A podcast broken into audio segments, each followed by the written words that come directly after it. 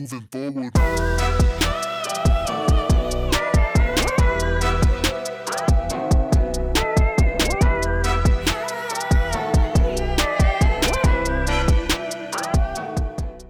Right now, a future president could be running as a local candidate on your ballot. This person is vying to represent you, your family, and your community. Do you know what they are and what they stand for? Vote411.org is your tool for accurate and unbiased, up to the minute election information on the candidates running in local races. Just enter your address to get started. Your vote is your power, the power to decide who represents you in 2022 and beyond. Get online, get the facts, and make your voice heard on Election Day.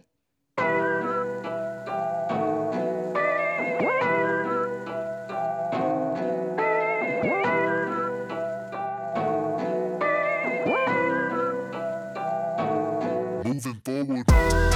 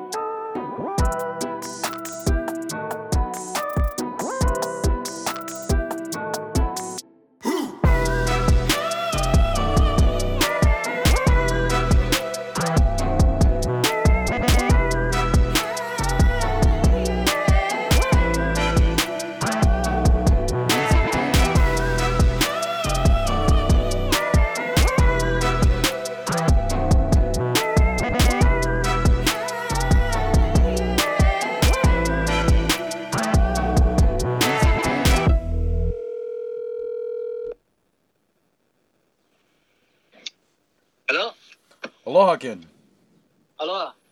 How are you today? Oh, not too bad. It's kind of overcast over here, which is kind of good. So, Shoots. what's it like in Haiku? Uh, you know, just another day. Beautiful for all the eye can see. So. I don't know. I got a good view up here. I staying with a friend while I finding a place. So. Oh yeah, Yeah, yeah. Are you trying to find it on Maui still, or? Uh, yeah. I uh, I trying to move Makawao. Stay closer where my uh my grandparents from. Oh, right on. Yeah, yeah. Well, let's dig right into it, bruh. Okay. So, for those listening at home who don't know who you are, please state your name and what office you're running for. Uh, aloha, everybody. My name is Ken Farm. I'm running for House District 28. Right on. So we're doing a little educational part with these talk stories. Is we want all the voters and listeners to know what your office does. So could you please explain what the office you're running for does? So, the in the legislative, um, so we have you know three different branches, right? We have the judiciary, we have the executive, which is the governor's office, and you have the legislative, which is where the House, uh, House and Senate are. Uh, and basically, what they do is they uh, write, create uh, bills that may become laws. Um, they set a lot of the policy and the direction for which the state should go uh, in the different committees that they have. Um, then once that's done, it goes to the governor. If the governor signs it, it becomes law. So things like budget, um, different departments.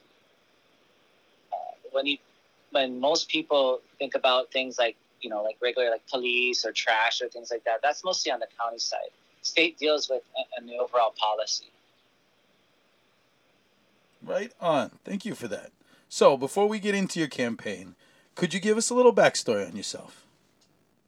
Uh, well, I was I um I was born on Oahu. I was I, I was born in Kapiolani, but I grew up on the Big Island. So I live in Kona. Um, Went to public school all the way through. Um, went off to uh, University of Hawaii Hilo. Uh, got a degree over there. Uh, did some things around, then went to uh, Oahu. Worked odd and end things, and uh, just stayed in uh, in town in, O- on Oahu I do some substitute teaching, um, some other things with mental health, minor consulting work, but that's uh, that's pretty much it. Just a regular local boy. Right on. So let's get right to it. Um, what are the biggest parts of your campaign that you'd like to express to the people? Well, one of the biggest parts of the campaign I like to express to them, especially because you know the area that we have encompasses um, Chinatown, part of Alewa Heights, and uh, the area called Lower, uh, Lower Kalihi, where the Iwilei area is. And one of the things that I always bring up is that we need to address the mental health issue in terms of homelessness, but also how do we go about having the right premises so that we can identify the problems properly and uh, start to develop the policies that will create the proper interventions. The next thing, and this is mostly a county level type of thing, uh, but the state, you know, can definitely have some influence, is uh, recruitment of police officers and the police presence that's around, and also uh, the training of those police officers. Uh, currently, there's about uh, on Oahu, for example, there's about 300 officers that are leaving, and about 50 of them to fill the spot. Um, I'm sure that some of those metrics are the same on the other islands, Mm-hmm. but that is something where we talk about public safety. Um, you know, that's the, you know, especially here on Oahu, that's one of the biggest things. As you've seen a lot of dealing with crime, a lot of issues with mental health. Um, and because we're not doing it properly, we're seeing a lot of the results of that. But also um, looking at affordable housing too, like real, true affordable housing. Uh, mostly I bias toward long-term rentals uh, more than owning because when you have to own or getting through that process, a lot of it is, you know, the 20 or 5% down plus the private mortgage insurance and, you know, the debt to income ratio for people to qualify. But long term rentals and rentals, you can almost immediately house people. Right on.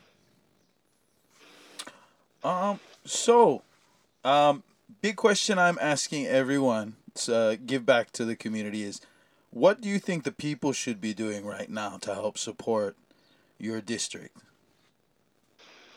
Are you talking about the voters in the area? Well, voters, not just the voters, but maybe even some of the people listening who may not vote or could be voting yet. Well, you know, a lot of, of you can have all the money in the world in a campaign, but if you don't have voter support, it means absolutely nothing. Um, you know, you look at the candidate that you align with the most, you ask the right questions, um, but also try to get a feel for what they've done before. So for me, I, I'm the you know I'm the chair for the neighborhood board for Kalihi Palama. Uh, the other islands don't have those, but over here, it um, you know there's about there's 33 boards, and for the area that I have is pretty much from School Street all the way down. Um, the the lower the, the left and right limits are the river going down by Chinatown and Middle Street, pretty much. Uh, I'm sorry, Kokea. Uh, I'm sorry, Middle Street for the neighborhood board, and and also Sand Island. So what I always try to do is try to keep my community informed, but also educate them when it comes to what level of government that you know, if you have a certain, you know, grievance or so, you want to make sure you're talking to the proper level of government. So if we're talking about like uh, roads, um, potholes, and things like that. Those are more of a county issue. If we're talking about things where it's, you know, the community colleges or other things like that, that's more at the state level. So it's trying to get them educated to know some of those things, but also uh, how they can go ahead and uh, allow themselves to just feel more confident when it comes to talking to elected officials. Um, COVID, I've been more looking at just getting the getting people to understand the programs out there, um, because we haven't done a really good job of doing that in terms of outreach. You can be on the internet; that's a form of outreach, but then how do you reach people who may not have digital access? We talked about broadband; that's a big issue. Um, but also the digital literacy of how does it where you have people who don't know how to use Zoom, you have people who don't know how to use uh, WebEx. Yet we set a lot of the policies where we're thinking we're getting that outreach, but if they don't know how to use those things, then we're not really, you know, utilizing where it is. So I'm a kind of a creative person when it comes to that. So you know, for example, there was a federal program where there was about fifty dollars off broadband. It's still around. Um, it was called the EBB Emergency Broadband Benefit, uh, and this was in the first CARES Act uh, during the uh, during COVID. And they're really most of the outreach were done it on the internet, but in places like my community, I was trying to find ways to reach them outside. So non-internet outreach is what I would call it, uh, to get people to sign up for you know these types of things so they know. Um, but that's still a big point too is how do we get outreach out there? How do we get people feel more comfortable talking to their elected officials?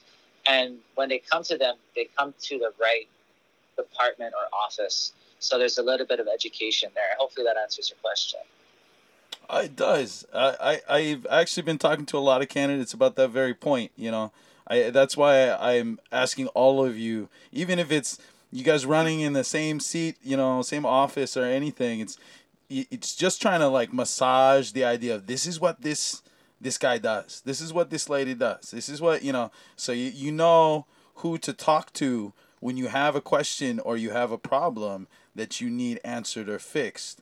And I think that that really helps dispel the boogeyman factor of government sometimes because everybody's kind of come into this head canon as of late of there's just this magical them that runs the government that we're fighting every day when it's really just us and apathy conflicting with our ability to interact with each other. you know there's part of that but i think that you know there's that also where there's like you know there's oh there's this you know they just call it the government right? So many times in neighborhood boards people will come up and, and mention what their their grievances are but they'll mention it to the wrong department or something that may be federal right? Mhm. thinking that they can go ahead about doing something. Um, and you know you're just trying to educate them you know as much as possible on those.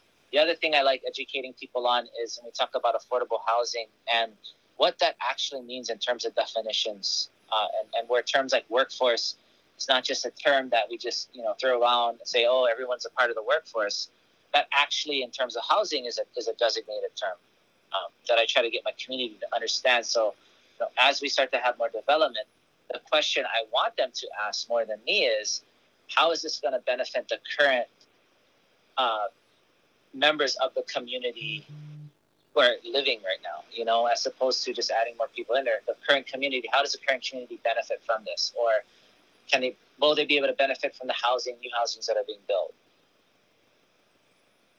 Right on. So, um, we've got a few more minutes left here. Are there any bigger points you'd like to elaborate on that you think uh, your constituents need to hear? Um, you know what? I, I, I'm just an, I'm an open book when it comes to things. I like talking about policy.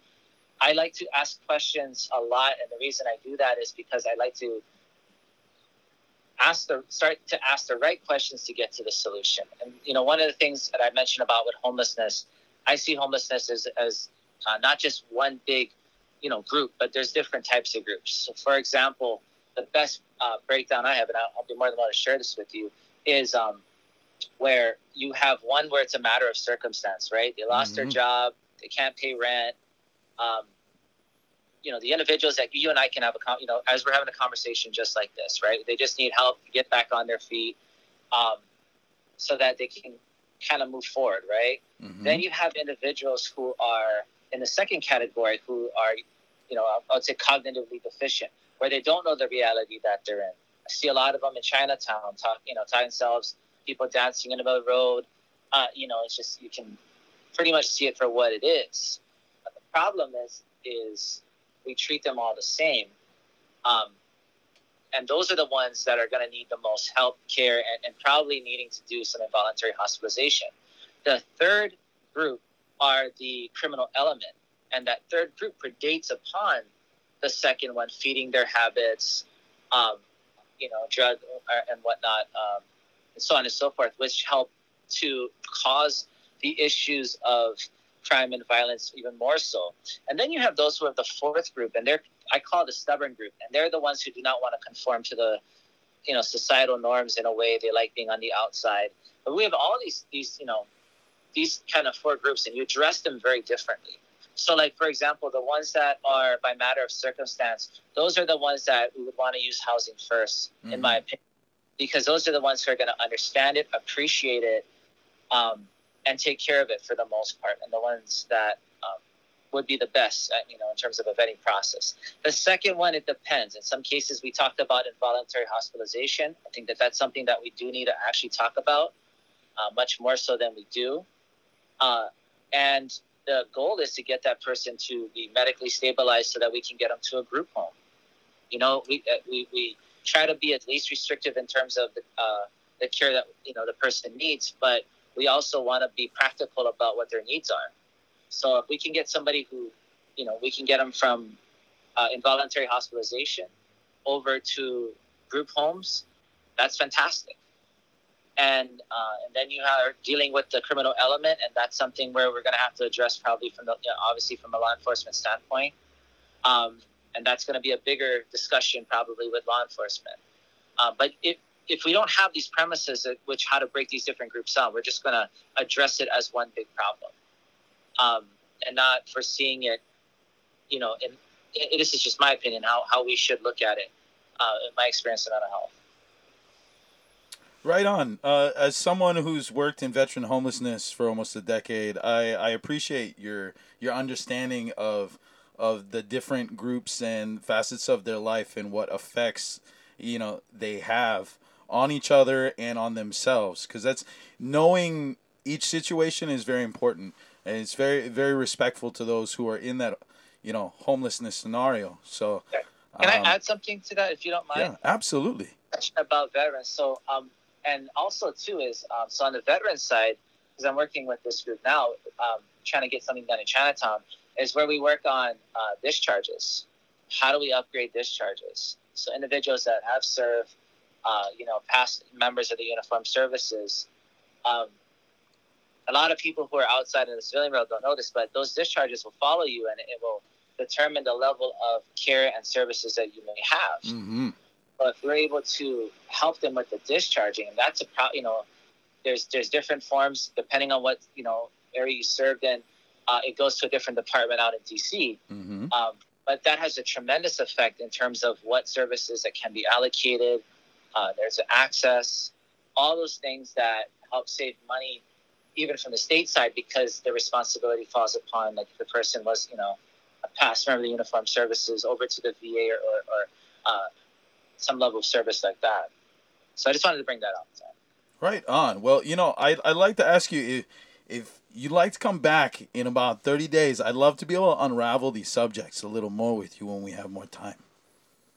Yeah, that's fine with me. Right on. So, um, what's the best way everyone can follow, support, and interact with your campaign?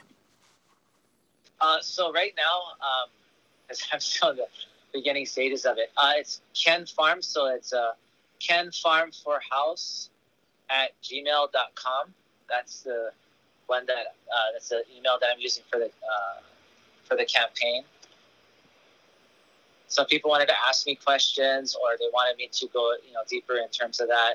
I'm more of a talker than more of a writer. I mean, I can write, but I like being able to interact with groups.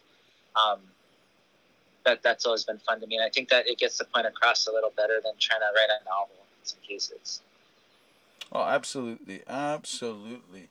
So, is there anything else you'd like to say before we go today? you've got a couple extra minutes, and I want to make sure everybody gets even time. Um, yeah, I, I want people to understand that you know there's a lot of programs that are out there, but what are we doing and actually to do the outreach? And what I mean by outreach is how do we get to people who may not have the internet? Um, how do we get people, you know, when it comes to broadband, and not just in town, but also from the larger statewide? Um, because when we have these state and federal programs that are there and nobody uses it, it's just a waste of money. So then, how do we get that outreach out there? I'll close with that. Right on. Well, mahalo for joining me today, and I look forward to going a little more in depth with you about your campaign and the programs you have in mind, and just thank you for your mana'o today. Yeah, thank you. No worries, man. Appreciate it. Right on, bro. Well, you have a wonderful rest of your day. Aloha. You too, man. Aloha.